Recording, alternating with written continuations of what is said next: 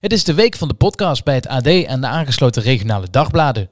Voor ons complete podcastaanbod ga je naar ad.nl slash podcast of naar de site van jouw regionale dagblad slash podcast. Voor nu, veel plezier met deze podcast. Het gaat echt beginnen, hè Arjan? Een nieuw seizoen staat voor de deur, hè? Ja, je proeft ergens een mespuntje lent in de lucht. En dan eh, komen ze er weer aan, hè? Dus we mogen weer.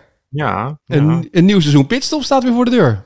Ja, dit, eh, ja iedereen die denkt nu van... Hé, hey, verdomd, die podcast bestaat nog. Maar ja, we bestaan nog, weet je. Echt.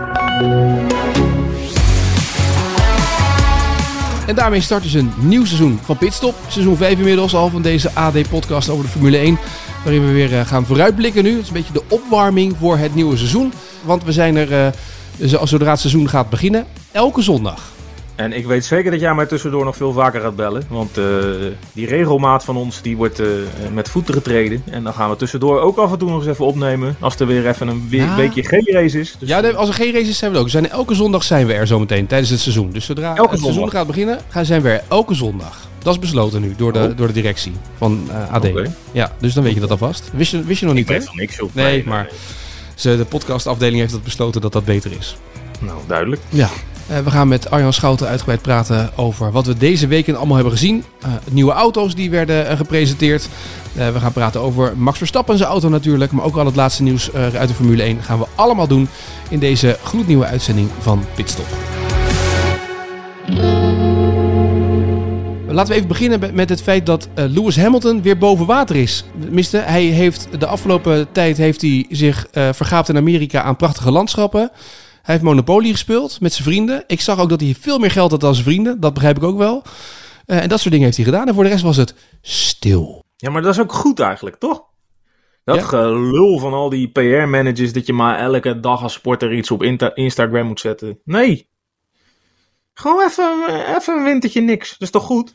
En nou, nu, nu plaatst hij in etappes alles van uh, ja, wat ik heb gedaan toen ik weg was. Hè?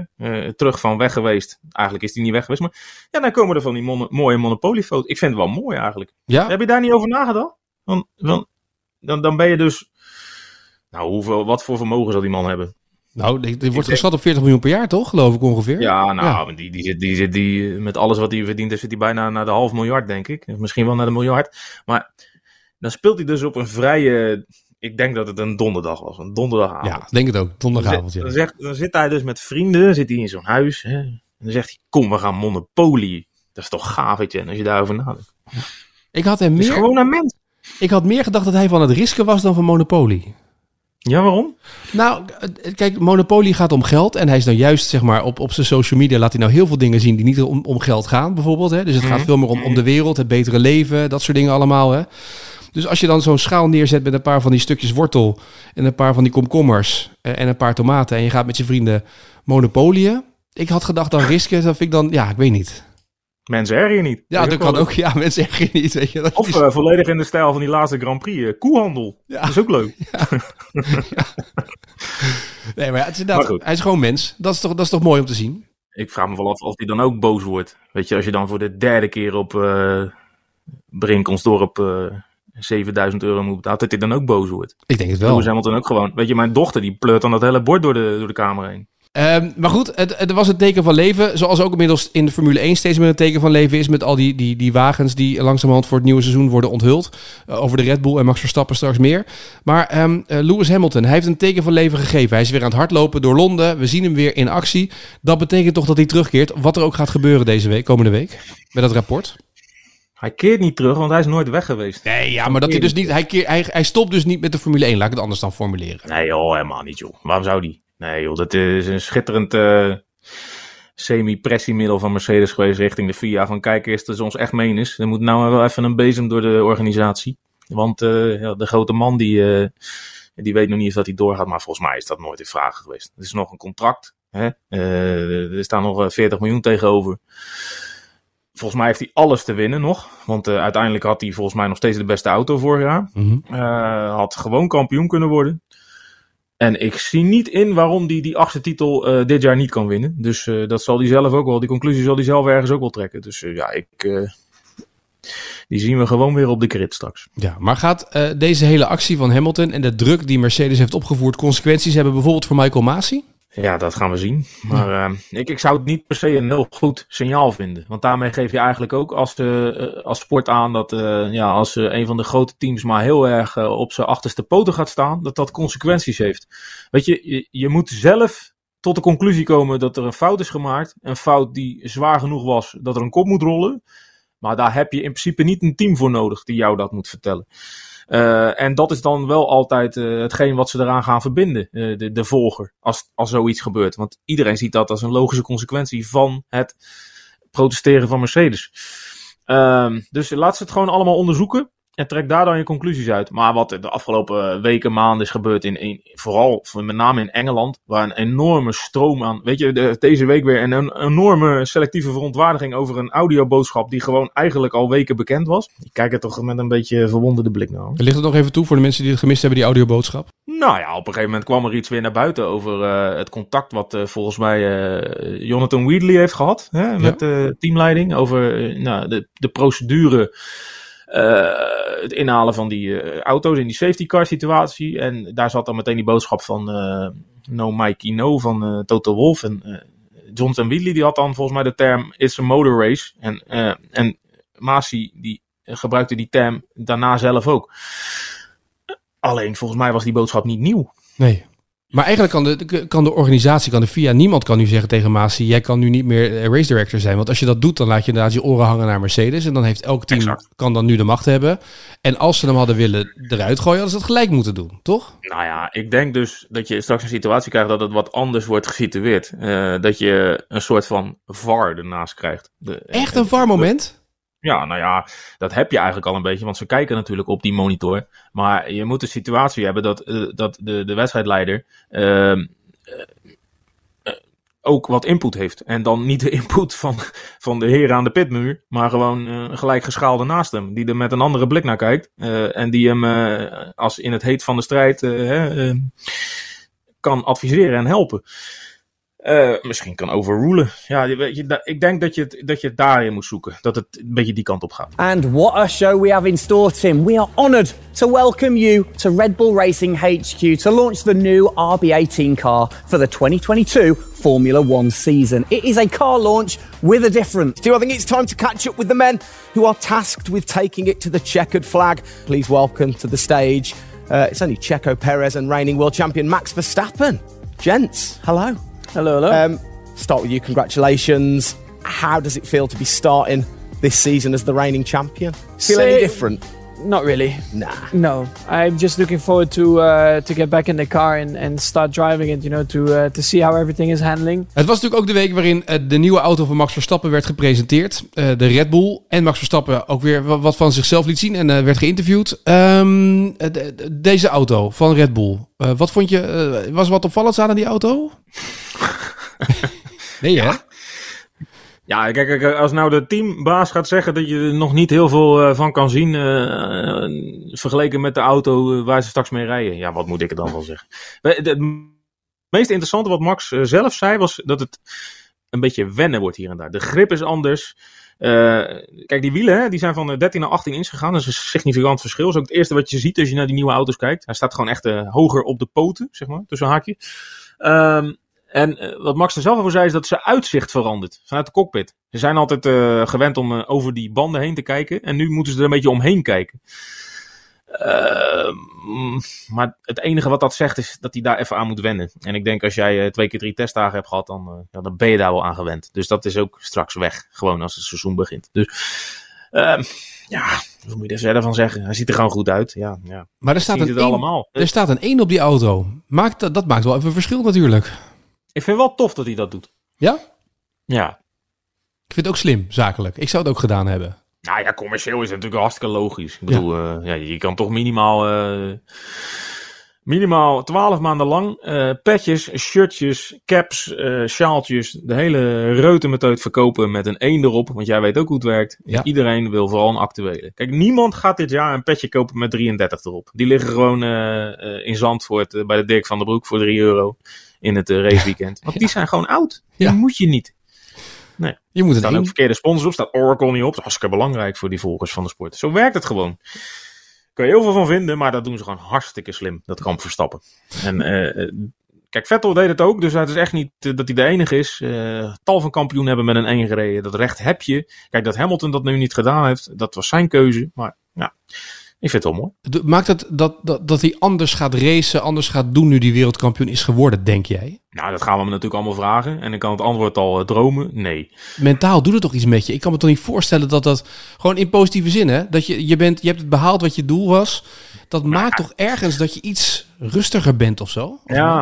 Ja. d- dat was natuurlijk wel interessant dat hij daar zelf over zei eh, in Abu Dhabi na de titel. Hij zei van ehm, ehm, het doel is behaald. Zei hij nou letterlijk de rest is bonus? Of, Dat, wat- dat- ja, dat zei aan de voorkant zei hij dat ja toen, ja. Wat natuurlijk niet zo is, want dat voelt dan op dat moment. Maar ik weet zeker dat hij straks in Bahrein eh, met eh, nieuwe eh, motivatie staat. En dat hij ook die tweede dan wil. Want ja, je, je- kijk, dat zie je ook nu in Peking. Irene Schouten die, heeft dan die eerste binnen. En dan ben je heel erg blij. Maar na één dag gaat de knop om. En dan denk je, ja, maar in deze vorm, hè, eh, dan moet ik ook die tweede pakken. En misschien wel die derde en die vierde. Want er is gewoon meer te halen. En dat zal Verstappen ook zien. Ik bedoel, eh, ja, Honda blijft erbij. Hè. Die, eh, die auto was gewoon bestand tegen Mercedes. Hij komt natuurlijk. hij is helemaal de main man nu. Hè. Iedereen kijkt naar hem, ook bij Red Bull. Dus dit, is een prachtige uitgangspositie in een nieuw tijdperk. Stel nou eens dat hij hier meteen dominerend ingaat.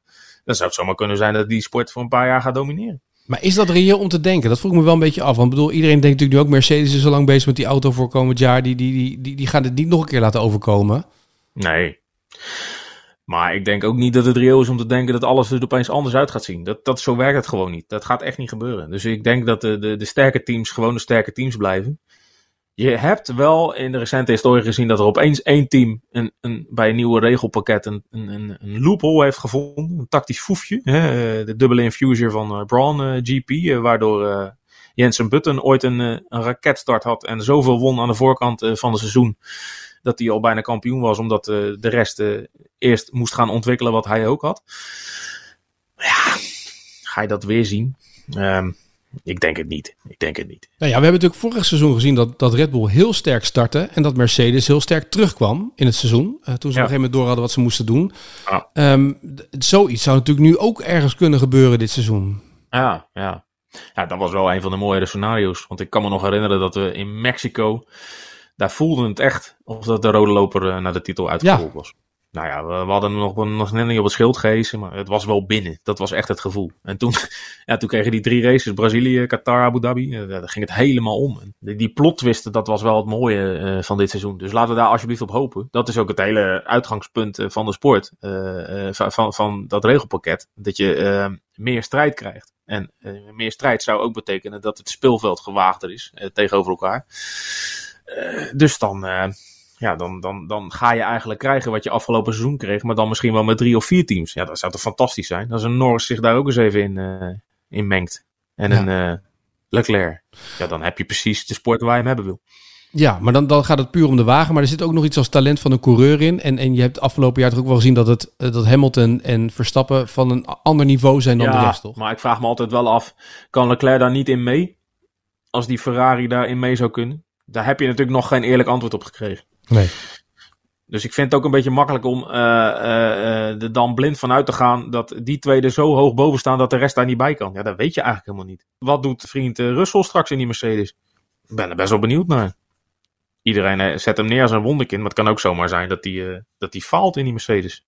Dat komt dan weer ten goede van de, de, de legacy van, van Hamilton, want dan blijkt het toch niet zo makkelijk te zijn in zo'n Mercedes. Dus ja, dat zijn allemaal wel hele interessante dingen hoor, aan de voorkant van dit seizoen. Is het reëel om te denken, ook gezien vorig jaar, dat, dat Max gewoon weer eh, om de wereldtitel kan strijden? Want dit jaar heeft hij dat kunnen doen. De afgelopen jaren was dat natuurlijk nog niet zo. Dat hij echt, eh, dat het zo dicht bij, bij Hamilton was dat hij uiteindelijk ook wereldkampioen kon worden. Ja, iedereen kan aan het begin van het seizoen wereldkampioen worden.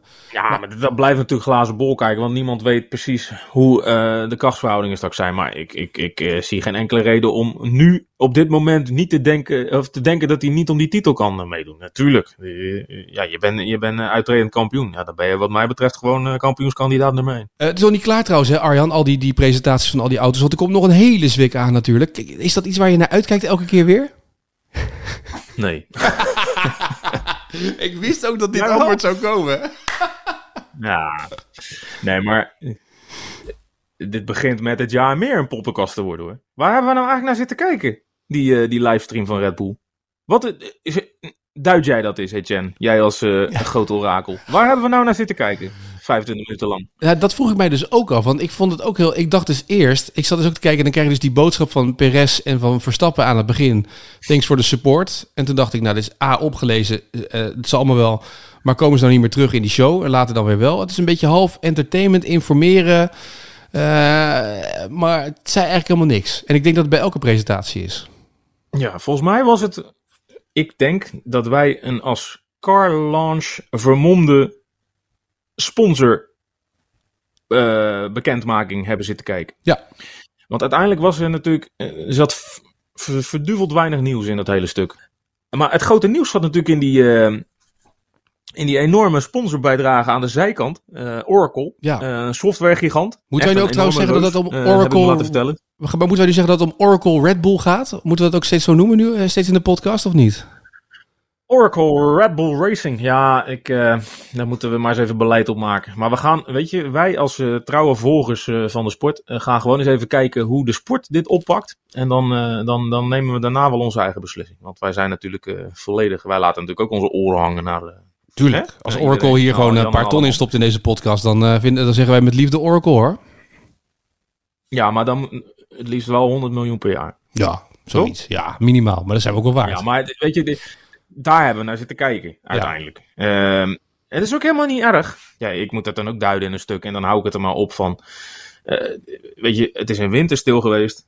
Ehm, je moet ergens weer een soort van eh, eerste stuiptrekking na die winterslaap. Hè, we, we starten weer op. En waarom in hemelsnaam zou je eh, voor zo'n belangrijk seizoen met zoveel technische reglementswijzigingen en volledig nieuwe auto's, waarom zou je dan op dag 1 nog voor de twee testmomenten al, al je geheim uit de doeken doen. Natuurlijk hou je je kaarten tegen de borst. Dus iedereen die eh daarna heeft zitten kijken en teleurgesteld is dat we daar nog niet de RB18 in definitieve vorm hebben gezien.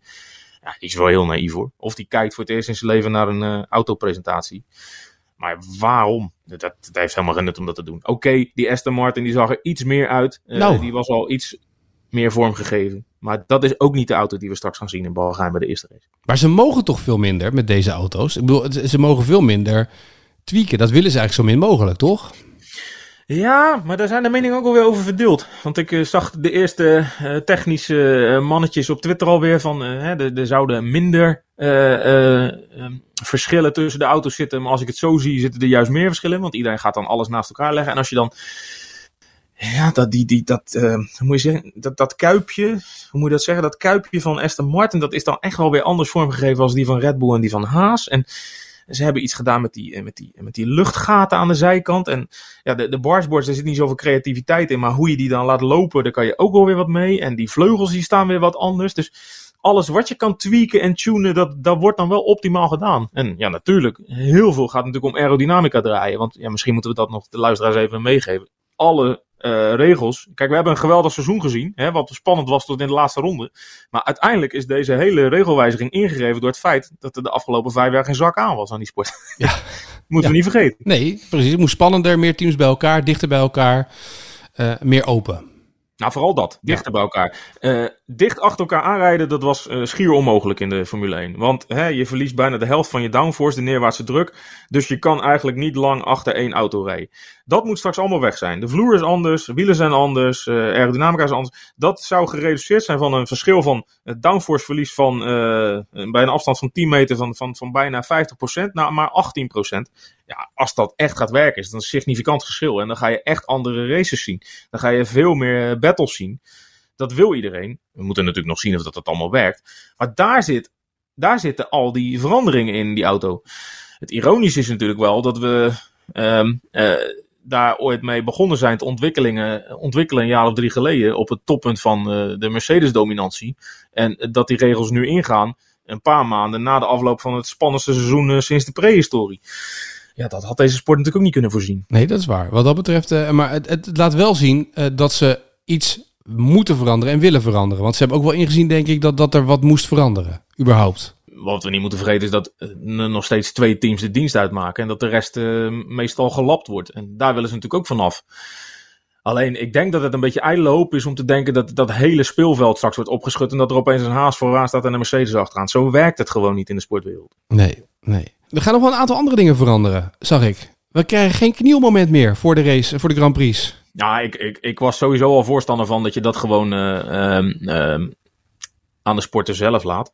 Want uh, ja, je kan iedereen wel afbranden als ze het niet doen. Maar ja, je kan er ook wel wat van vinden als je een sporter gaat verplichten dat hij dat wel moet doen. dus gelukkig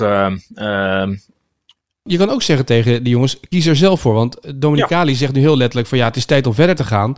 Maar daarmee laat hij ook niet de keuzevrijheid om het wel te doen. Nee, nou ik denk dat je geen strobreedte in de weg wordt gelegd als jij er even wil knielen vlak voor de, voor de race. Ik denk dat een Hamilton dat ook echt nog wel gaat doen. En een Ricciardo misschien ook wel. Mhm. Alleen, je gaat wel een spannende fase in. Want je zegt nu eigenlijk, uh, ja oké, we hebben nu genoeg onze goede wil laten zien. En nu is het uh, niet meer alleen uh, bij dit. maar nu moet het ook tot daden overkomen. Maar daar ga je dus een fase in. Uh, die wel wat moeilijker wordt. En die ook wat minder zichtbaar wordt. Want je kan wel zeggen, uh, oké, okay, dat, dat, dat knielen voor de bühne, dat heeft nu niet meer zoveel nut. Het moet nu zijn uitwerking hebben in de hele organisatie. Maar het is natuurlijk niet zo dat er een batterij aan uh, bijvoorbeeld Afro-Amerikaanse engineers klaar staat die nu even instromen bij al die teams. Dus qua zichtbaarheid ga je wel een hoop verliezen. Je had nu die shirtjes, hè, ja. We Race as One, en je had dat knielen. En als je dat allemaal loslaat, uh, dan kan straks uh, onder de streep wel eens uh, de conclusie zijn dat, dat de volger van de sport denkt, nou, dat was allemaal echt voor de bühne, ze doen nu helemaal niks meer. Nou, is een heel opleidingsprogramma. Daar... Heel opleidingsprogramma zetten ze, daar zetten ze volop in. Ja, maar ja, daar ziet de bühne natuurlijk helemaal niks van. Nee, dat, is leuk. dat is een leuke dat, dat, dat, dat samenwerkingsproject met die scholen. Daar krijg je ongelooflijk veel e-mails over. Maar ja, dat zie je natuurlijk nooit op tv als je zondag naar die race kijkt. Nee, gaat, moet Nent dat niet verplicht uitzenden dat daar een uh, soort van uh, positieve vibe oh. vanaf komt? Daar, daar zullen ze best een keer een, een, een, een, documentaire over moeten opnemen. Ja. Als zendgerechtigde. En vooral Sky Sports en dat soort dingen ook. Maar ja, dat, dat, dat, dat, dat gaat natuurlijk niet. Dat is natuurlijk niet koek die je het grote publiek voor wil schoten. Dat is echt voor de fijnproeven. Ja. Um, de andere, uh, andere waar we het nog even over moeten hebben is de stunt van Christian Horner. Die mm. voor 4700 euro um, ja. een, een rondleiding krijgt door de fabriek van Mercedes. Bij een veiling heeft hij geboden.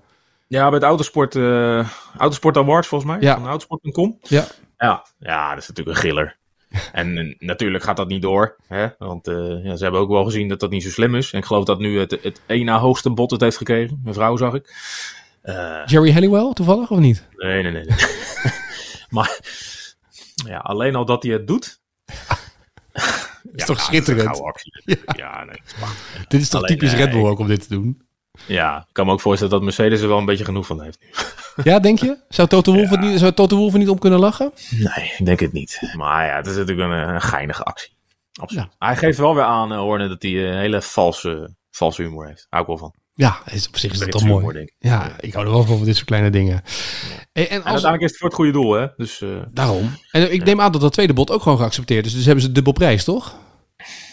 Ik uh, zou me voor kunnen stellen dat Horner uh, denkt van dit was een hele grap. Ik maak het geld gewoon over naar het goede doel. Dat, ja. ja dat lijkt me een, een, hele goede geste. Lijkt me ook een goede geste. En Lando Norris heeft bijgetekend bij McLaren. Hij ligt nu tot en met 2025 vast. Dus die kan voorlopig niet naar een van de andere grote teams. Dat is een beetje wat ze wilden voorkomen. Ja, dat is wel even een dingetje, hè? Nou. Eh, want uh, ja, Norris wordt toch algemeen gezien als de, de next best thing na... ja, vraag, vraag een gemiddelde volger van wie is na Hamilton en Verstappen de meest getalenteerde coureur van de, van de grid. En dan zal de helft waarschijnlijk Leclerc zeggen en de andere helft Norris. Maar dat Norris nu zegt van jongens, die topteams, ik geloof het allemaal wel. Ik spreek gewoon mijn loyaliteit naar McLaren. En uh, we gaan nu een heel onbekend hoofdstuk in. Je weet helemaal niet uh, of die auto wel uh, goed is. Of dat die, die gestage groei die de afgelopen jaren te zien was wel doorgezet wordt. Maar hij zegt gewoon, interesseert me niet, ik blijf hier. Tot, wat is het, eind 2025? Ja, 2025 ja. Dus nog vier, dat is nog drie jaar erbij. Dan denk ik uit mijn hoofd dat hij het, het langst vast ligt van de hele grid. Ja. Verstappen heeft nog niet verlengd, dus dat loopt eind volgend jaar af. Hamilton loopt eind dit jaar af, denk ik. Ja.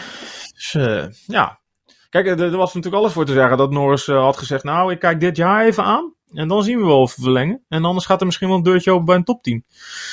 Misschien wel een Engels topteam. Of misschien stopt Hamilton wel na dat jaar. Je weet het niet. Um, ja, hij heeft wel ballen dat hij dit doet.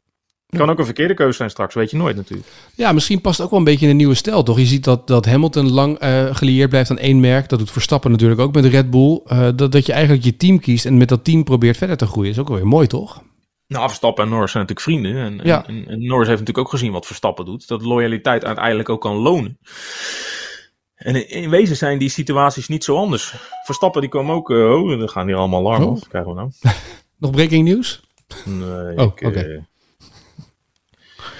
Een like op een schaatstweetje. Oh. Winterspelen, je weet Ja. het allemaal. Nee, maar...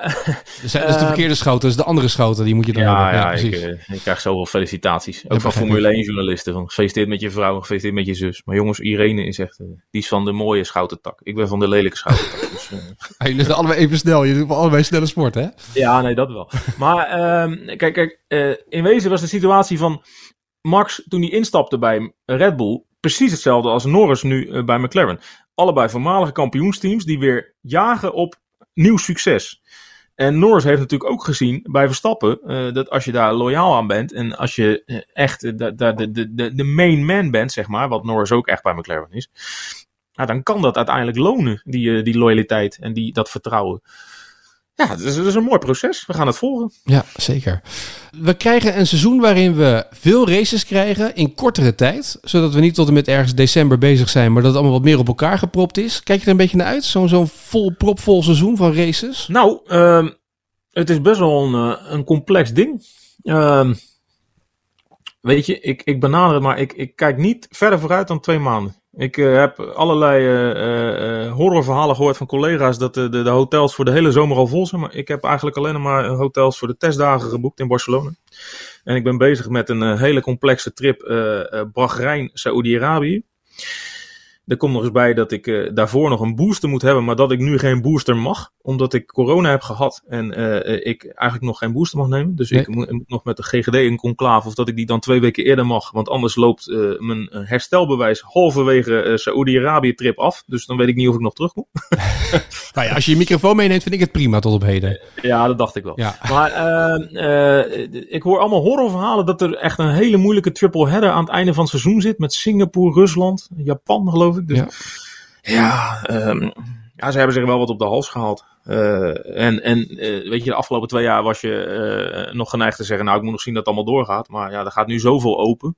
Ik krijg ook sterk de signalen dat Melbourne ook echt doorgaat dit jaar. Dus ja, het zou wel echt eh, een stunt zijn als ze deze hele kalender eh, van de grond krijgen. En wat mij vooral verbaasde was dat we vorig jaar er veel over gehad hebben. Dat mensen steeds geklaagd hebben vanuit de teams over die triple headers. En dat het zo'n vol propvol seizoen was en dat het eigenlijk niet vol te houden was. En toch Ja. zet eh, de Formule 1 door. En dat verbaast me dan wel. Want uiteindelijk gaat het natuurlijk om dat die teams het maken. Ja, maar ja.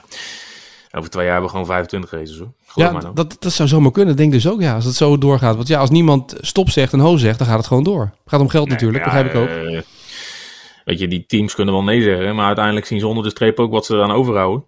Eh, ze worden er natuurlijk niet slechter van, anders zouden ze het niet doen. Dus eh, kijk, hun, hun weerstand zit hem op de, op de arbeidsdruk, de druk op personeel. Eh, Je moet niet vergeten dat die, die mensen die eh, dit mogelijk maken, daar zit een heel team achter. Eh, de, de, de, de mensen die sleutelen aan die auto van Max. Eh, er zitten een paar mensen bij die extreem goed betaald krijgen, maar ook gewoon. ja, er moet ook iemand gewoon die, die garage schoonhouden, zeg maar. Ja, die, heeft echt niet, die verdient echt niet drie ton per jaar of vier ton per jaar. Nee? Ehm, nee, dat lijkt me niet. Maar er wordt hem wel gevraagd om heel het jaar eigenlijk ja, zijn leven maar een beetje opzij te schuiven. En natuurlijk, het is een eer. Maar het verloop van personeel bij die fabrieken, die is ook gigantisch. Ja. Ja, dus ik snap best dat ze daar een beetje hoofdbrekers... eh Kijk, Horner die heeft al vaker gezegd dat hij eigenlijk het liefst met twee teams wil werken. Dat is een beetje zoals bij eh, bijvoorbeeld de Tour van de Rolling Stones. Die hebben dan drie van die vrachtwagens. En de ene vrachtwagen rijdt naar de ene stad. En de andere vrachtwagen rijdt alvast naar de volgende stad door. En dat je wisselende crews hebt eigenlijk. Ja, nou dat heb je sowieso al. Maar die, die eh, de, de, van, want je, ze werken altijd met, met, met twee verschillende pitboxen volgens mij. Hè. De Mhm. ene die zit dan aan de Aziatische kant van de wereld en vliegt. En die andere is de Europese kant. Alleen, ja, die crews, die, ja, dat is gewoon niet te trekken. Dat die al die 23 Grand Prix doen. Eh, dus dan ga je daar eh, naar zoeken. Dat is, weet ik veel, 60-40 of 50-50. Alleen eh, voor de... het ingewerkt zijn op elkaar heeft dat natuurlijk ook consequenties. En niet iedereen in zo'n formatie ehm, is voortdurend te vervangen. Nee. Kijk, Horner die eh, kan zichzelf niet in tweeën splitsen en zeggen, nou, eh, mijn linkerkant gaat naar de ene helft van de race mijn rechterkant naar de andere helft. Sommige mensen moeten er gewoon zijn. Coureurs ook. Ja, eh, kijk, Formule 1 was nog niet zo lang geleden een sport. Dat je 15, 16 races maximaal per jaar. En het is wel echt, je, vraagt je wel een beetje af, waar ligt de grens? En de, grens is een soort min of meer getrokken 25. Maar dat hebben ze met elkaar afgesproken. Maar ja, als er dan, weet ik veel, als er dan een paar miljoenen steden bij komen, eh, ja, dan is volgens mij, Ja. dan is die grens ook weer oprekbaar. En dan vraag je toch- dat was wel mooi, ik weet niet of je het gezien hebt. Iemand twitterde, eh, zo'n fanaccount, die twitterde, denk ik een week geleden, die twitterde de kalender van 2021. Ja. Daar stonden 52 races op. Dat was fantastisch. Had hij helemaal uitgewerkt, dat je elk weekend een race hebt. Daar stond ook Jakarta op en Kaapstad en Manama. En, ja, dat was mooi. Goed, er, er is weer genoeg te doen. Over twee weken testdagen. Dan Ja. gaan we het eerste beetje zien wat er in de Formule 1, wat we kunnen verwachten, toch? Klein beetje. Heel klein beetje. Worden wel gekke testdagen hoor. Barcelona. Want ehm, zoals ik het gehoord heb, eh, heeft Bahrein zo ongelooflijk veel geld betaald. Dat Bahrein heeft afgedwongen dat zij als eerste livebeelden uit mogen zenden van die auto. Bij die contractverlenging eh, waarbij Formule 1 tot 2036 blijft racen in Bahrein is dat dan. Dus in Barcelona ehm, ga je geen livebeelden zien. Dat komt niet op televisie. Alleen Formule 1 die maakt een samenvatting en dan zie je dat s'avonds op F1 TV eh 30 minuten eh, zie je wat rondjes rijden. Maar er is ook geen live timing. Dus iedereen die heel erg van de tijden is, die moet daar echt met een stopwatch gaan staan. Anders dan eh, gaat hij er niet veel van meekrijgen. Dus jij gaat, stop, geen- jij gaat die stopwatch meenemen en jij gaat onze tijden doorgeven dus steeds. Nou, ik heb sterker het idee dat ik voor het eerst in mijn leven van toegevoegde waarde kan zijn. Nou, dat bij denk ik ook. 1 Ja. testweek. Dus eh, ja, ik ga mijn stopwatch meenemen. Ja. Ehm, maar ehm, ja, het gaat om zo kleine verschillen dat je wel heel goed moet timen om er ook echt eh, conclusies uit te trekken. Maar eh, op zich is het ook wel weer goed, want uiteindelijk draai je die testweek helemaal niet om tijden, want iedereen doet maar wat. Hè? Iedereen is vooral zijn eigen programmaatje het afwerkt. Maar waar het dus eigenlijk een beetje op neerkomt, is ehm, dat, dat Barcelona een soort eh, ja, moet je aftast, aftastweekje wordt. Het zijn drie dagen. Ik had het er met Jack Ploy toevallig over van, vandaag. En die zei, eh, ja, eh, die gaan gewoon daar drie dagen rijden om te kijken of de stekkertjes goed zitten. En daarna gaan ze in Bahrein echt testen. Dat is natuurlijk wat gechargeerd. Maar ja, het heeft er wel een beetje schijn van. Hè? Dat, eh, ze proberen het ook als een shakedown te verkopen. Oh ja. Hè? Ja. Eh, Ja, maar marketing is alles, hè? Branding is alles. Dus als je het gewoon, eh, je moet het een beetje hip neerzetten. Ja, maar ik kan me wel voorstellen dat mensen nu eh, eh, deze aanloop naar dit seizoen een beetje als een poppenkast zien. Sowieso zijn we pas net gestopt met racen, want voor je gevoel is het tot kerstmis doorgegaan. Dus het heeft vier weken stilgestaan en nu zijn we weer aan de gang. Ehm, maar dan krijg je dus van die, van die presentaties die eigenlijk geen presentatie zijn. Dat is gewoon een, eh, showmodel met een sponsorsausje eroverheen. Vervolgens ga je testen wat eigenlijk geen test is. Dan ga je naar Bahrein, wat eigenlijk pas een, echt al een week voor start van het seizoen is. En dat is dan het eerste meetmoment. En zes dagen later ben je aan het racen.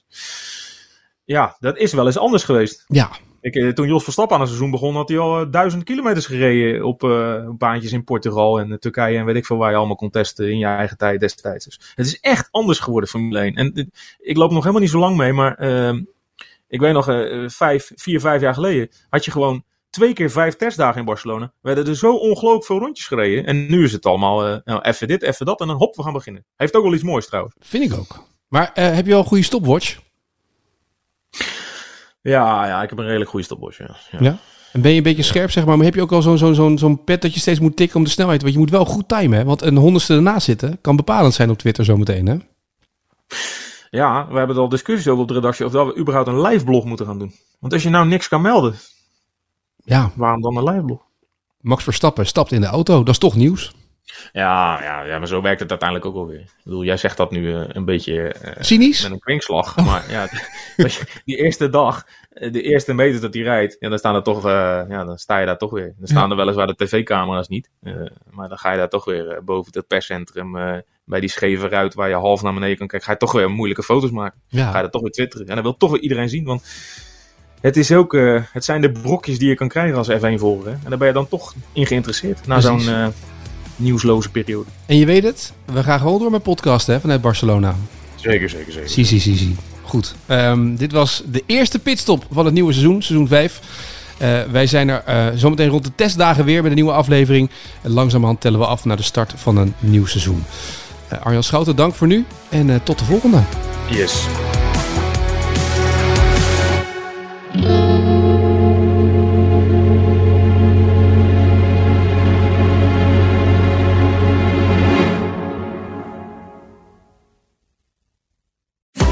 Van de elektrische bezorgwagentjes van Picnic en de elektrische fietsen van Van Moof tot de wereldveranderende missie van Tony Chocolonely.